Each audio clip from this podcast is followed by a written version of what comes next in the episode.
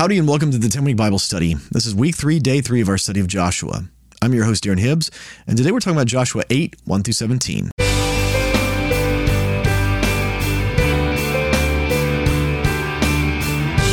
Welcome back to the 10 week Bible study. Again, I'm your host, Darren Hibbs. Would you join me as we pray before we start today? Lord, would you open our eyes and our ears to hear what your word has to say, God? Speak to us, fascinate us with your word. We want to be fascinated by you and your word. In Jesus' name we pray. Amen. With that, let's jump into God's Word. I'll be reading today from the NIV. This is Joshua 8, starting in verse 1. Then the Lord said to Joshua, Do not be afraid, do not be discouraged. Take the whole army with you and go up and attack Ai. Now, I find this interesting, right? The spies, they come back and they say it's only going to take a few thousand people. That's all you need. They lose, right? And then come back. When Joshua is listening to the Lord, when he inquires of the Lord, the Lord tells him, Take everyone. Um, you know, and this is not like the Lord would always say, Well, of course you take everyone, right? I mean, with Gideon, he's like, I don't want everyone, I only want 300.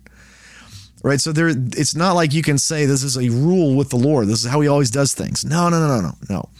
Um, but this this thing I find interesting because it's going to come back to bite Joshua. I think this is this is a fault that Joshua is is he he's going to learn the hard way. Now, if they had taken everyone to Ai, they probably still would have lost because of what was going on. So in the end, it was probably a blessing in disguise that Joshua only sent a few thousand and then only 30 some odd people died. I think they still would have lost if they'd taken the whole army. But when the Lord speaking is like, take the whole army. I want everyone to go and be a part of this. Um, again, not inquiring of the Lord, but leaving this to a kind of human decision, human intelligence. Again, it's good. That the Bible tells us we should have like listen to a multitude of counsel, like get get information from a lot of sources. And so sending the spies, I think this is wisdom on Joshua's part, but he didn't inquire of the Lord on what to do. And the Lord saying, take the whole army and go. Um, again, this not inquiring of the Lord, we're going to see that come back to bite Joshua very, very shortly. Continuing on. For I've delivered into your hands the king of Ai, his people, his city, and his land. Verse 2. You shall do to Ai and its king as you did to Jericho and its king, except you may carry off their plunder and livestock for yourselves.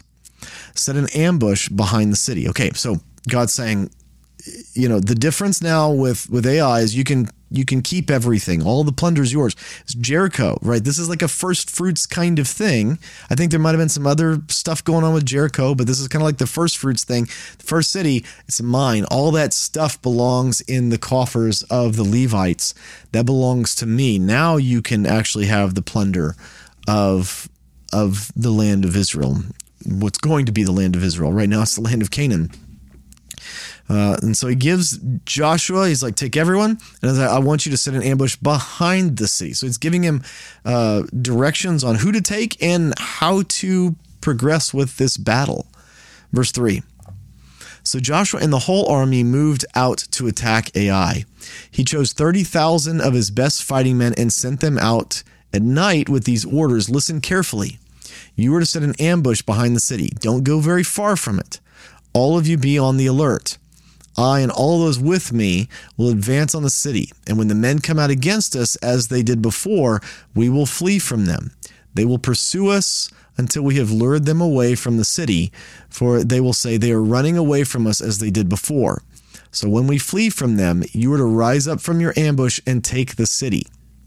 The Lord your God will give it into your hand. When you have taken the city, set it on fire do what the Lord has commanded. See to it you have my orders. Then Joshua sent them off, and they went to the place of ambush and lay in wait between Bethel and Ai to the west of Ai. But Joshua spent that night with the people. Early the next morning, Joshua mustered his army, and he and the leaders of Israel marched bef- before them to Ai. The entire force that was with him marched up and approached the city and arrived in front of it. They set up camp north of Ai with the valley between them and the city. Let's pause there. So now we're going to take a look at the map again. Again, I'm going to be a broken record throughout this series, but if you're just listening, 10weekbible.com slash Joshua, I'll have the maps there. So here is where we're at. They're back at Gilgal now and he's told the ambush people go ahead and and y'all march on ahead and so he sends the ambush people over here and they camp hidden on the west side of ai while joshua takes the army and they come up and they set up on the north side of ai and so they're there and the whole plan is whoops um, joshua is going to take the people and we're going to try and uh, I, don't, I, don't, think we can zoom in. That's where I'm messing up here. Um, I'm using some new technology to try and do these uh, these maps here, and so here we go. So Joshua goes up, and they camp here. The other folks are here. Joshua is going to attack the city or wait for them to attack them and then retreat. And then when he does that, the people in the ambush, they're going to come into the city gates and they're going to burn it. And then uh, blue and red flame. All right, that's just for my enjoyment. All right. So they're they're gonna you know go in and, and lure everyone out of the city the other people run in behind it and burn it i think you know that's that's pretty easy to get let's continue on verse 13 so the soldiers took up their positions, with the main camp to the north of the city and the ambush to the west of it. That night, Joshua went into the valley. When the king of Ai saw this, he and all the men of the city hurried out early in the morning to meet Israel in battle at a certain place overlooking the Arabah. But he did not know that ambush that an ambush had been set against them from behind the city. Joshua and all Israel let themselves be driven back before them, and they fled toward the wilderness. This is up in, in like to the northeast ish. Verse 16. All the men of Ai were called to pursue them, and they pursued Joshua and lured them away from the city. Not a man remained in Ai or Bethel who did not go up after Israel. They left the city in open and went in pursuit of Israel. Now, there's an important clue there. It says, All of the men from Ai and Bethel went up in pursuit. What we see here, and this is the first of many times is going to happen, is the king of Ai has talked to the people of Bethel, or the king of Bethel is like, Hey, I need help. They've come back. Come help me out. And so we've got multiple cities kind of coming together here uh, you've got you know two cities worth of people that are are going out. So Bethel has retreated into Ai to attack the Israelites. They go out, and the only people left in the city are women and children. And and so you know we're going to pause right there. You know what's coming, especially if you're reading on ahead, which I encourage you to do. Uh, the people that have set the ambush, they're like, "Ain't nobody left. We're going in. They left the gates wide open. We go in and we burn the place to a crisp. And that's going to leave everybody in bad shape. Really, really good, uh, you know, strategy here.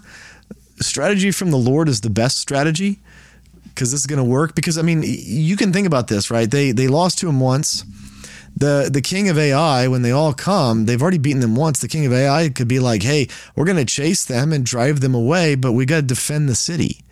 Right? It's it's actually like this is a gamble. Like if you were just coming up with this strategy on your own, this is quite a gamble because what if only half the army goes out and you've got a few people that are waiting in ambush to come in behind them. What if they show up and the king only sent part of the army, but most of the army or enough of the army is still stationed in the city, right? Your ambush doesn't work.